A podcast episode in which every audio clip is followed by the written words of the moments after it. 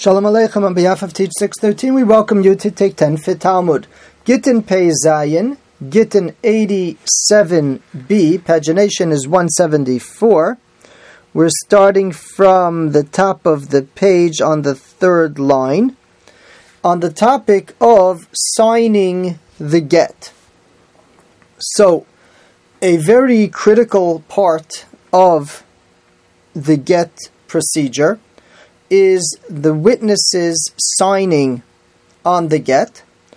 There's an interesting discussion that comes up in a number of places whether the way we paskin that the Ede Mesira, the witnesses of the giving over the get, are so critical. What role exactly the Ede Chasima, the witnesses who sign, play? But nevertheless, it's certainly considered a very critical part and has to be done properly. So it seems from the Gemara on Lamid Vav 36 that at one point on many documents, people would not necessarily sign their actual name. They might even sign Ani Ploni Aid.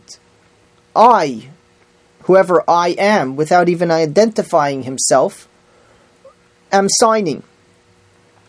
And such would indicate that there was a kosher witness there, but we would be hard pressed to figure out who it was. We would have to spend time trying to identify his signature or going into the history and figuring out who it was and verifying the signature.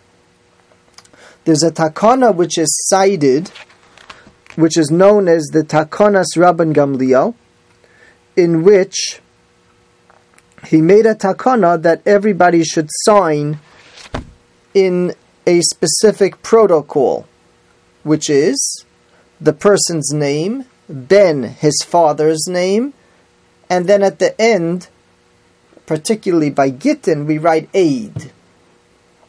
So Reuven ben Yaakov Aid, for example.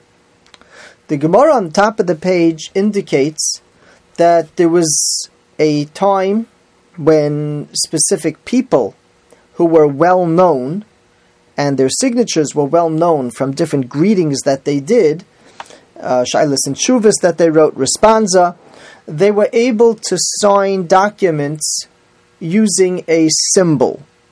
The Gemara tells us Rav Tzayer Kavra, Rav used a fish as his symbol. Rabbi Chanina Charusa, Rabbi Chanina used a date palm as his symbol. Rav Chisda Samach. Rav Chisda used the letter Samach. Rav Hoshia Ayin. Rav Hoshia used the letter Ayin. Rabba bar Rav Huna Tzayer Mechusa. Rabba bar Rav Huna used the mast of a ship as his symbol when he signed. And apparently that would be good. The concern that's brought is will people recognize that it's him? And the Gemara on Lamed Vav indicates that these particular people were well-known personalities whose signature was known. The Chachma Shlomo in Baba Basra Kuf Samach Aleph writes that he believes that the reason that they chose these symbols is because somehow these were the items, particularly by fish and dates, that they did lekavod Shabbos. These are the things that they did lekavod Shabbos.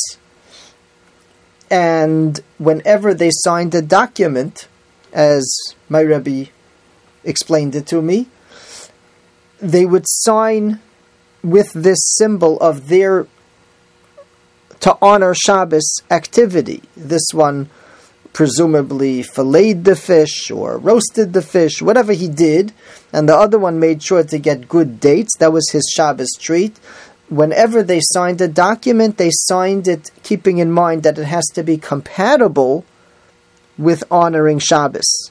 And if they would get into a deal or consider a deal, business deal, that's not compatible, they would be reminded it has to be compatible with Shabbos, which is the words of the Seforno in Parshas Yisro on the Ten Commandments, when it says, Sheshes Yamim Ta'avod, six days you should work, the Seforno wonders, why six days you should work is part of the commandment of Shabbos. Who cares what you do during the six days? The main thing is that on Shabbos you rest. I don't care if you rest the rest of the week. You don't rest. Eh, why is Sheshes Yamim Tavod part of the mitzvah? And the Seforno writes because the way you work during the six days of the week has to be done in a way that's compatible with the fact that you will need to rest on Shabbos. If a particular deal is going to cause you much agitation over Shabbos, then you really have to think again whether it's a correct and fair deal to get into. Let's continue with the topic of signing on a get counting up from the bottom of the page about 10 lines at the beginning of a line. If instead of writing Ish Poloni Ben Ish Poloni Aid, the perfect structure of signing, a person only did Ish Peloni Aid. He only wrote that his name and, and the word aid, kosher, that the Mishnah says would also be kosher. Ben Ish Peloni Aid, if you only wrote that you're the son of so and so, your father's name, the Mishnah says kosher. That would also be kosher. Ish Peloni ben Ish Peloni velokas of aid. If he said, I, the son of my father, he didn't write the word aid, witness, kosher. That's also acceptable. and that's what the elite in Yerushalayim used to do elite, meaning ethically elite. They were very proficient. And Rashi tells us, Noagim shalishonan kitsara. They used to talk short. If it was an unnecessary word, they wouldn't use it. And therefore, they excluded the word aid because they felt it wasn't necessary. But again, as we're saying, the way we structure the get is with very specific guidelines and the person should sign, according to the protocol, Ploni ben Ploni aid. Now, another important rule to be aware of is that generally we sign, we have the witnesses sign in age order, in general, um, or whatever the Rav Hamesader would decide, but it's important to be aware that they should not sign out of order, meaning person number two should not leave space and then sign his name, leaving room for the first witness to fill in his name between the get and the second signature. And the reason is because, in general, we never leave space between a document and the witness because we're concerned that someone might add something in. If he would skip a line and then sign, then at least for the few moments when he has signed before the first witness fills in his name, at least for that time period, it was incorrectly done. There was space there before the witness, and therefore we make sure that the Adim sign in order and they don't leave any space. The Pischei Tshuva in Kuf Lamid, Sivkat and Tes, considers a number of variations on the conventional method of signing the document. We generally sign in block letters of similar to the Sefer Torah type of writing, using uh, quill and ink as a sofer would. Pischei Tshuva says that they once got a get that was written in Ksav Rashi, what people call Ksav Rashi. Now, a historical note is that Rashi really had nothing to do with it. Uh, that interesting print that Rashi is typically printed in, presumably it was created by the printers who wanted to differentiate between the main text and the commentary, and it became known as Rashi print. So the Pischei considers a case where the Adim had signed in whatever country they had written the get, they had signed in Rashi letters.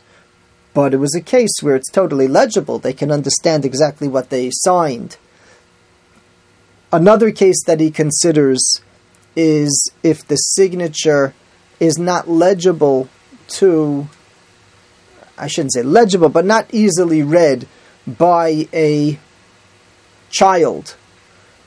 If it would have been a Sefer Torah, we would probably passel it because he's reading the Dalit as a Reish or vice versa. And the Pischei Tshuva writes that as long as it can be read by a Tinok Chorif, a child that's perceptive, that's smart, then that certainly would be acceptable.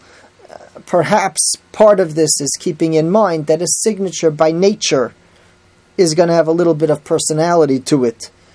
And it's not going to be the same as the writing of a Sefer Torah. Nevertheless, we do try that the Adim should sign in the letters formed in the same way as a Sefer Torah, properly, distinctively, in a way that would actually be acceptable and kosher had it been uh, for Sefer Torah, Tefillin, and Mezuzahs type of writing. Yeshikoach, thank you for joining.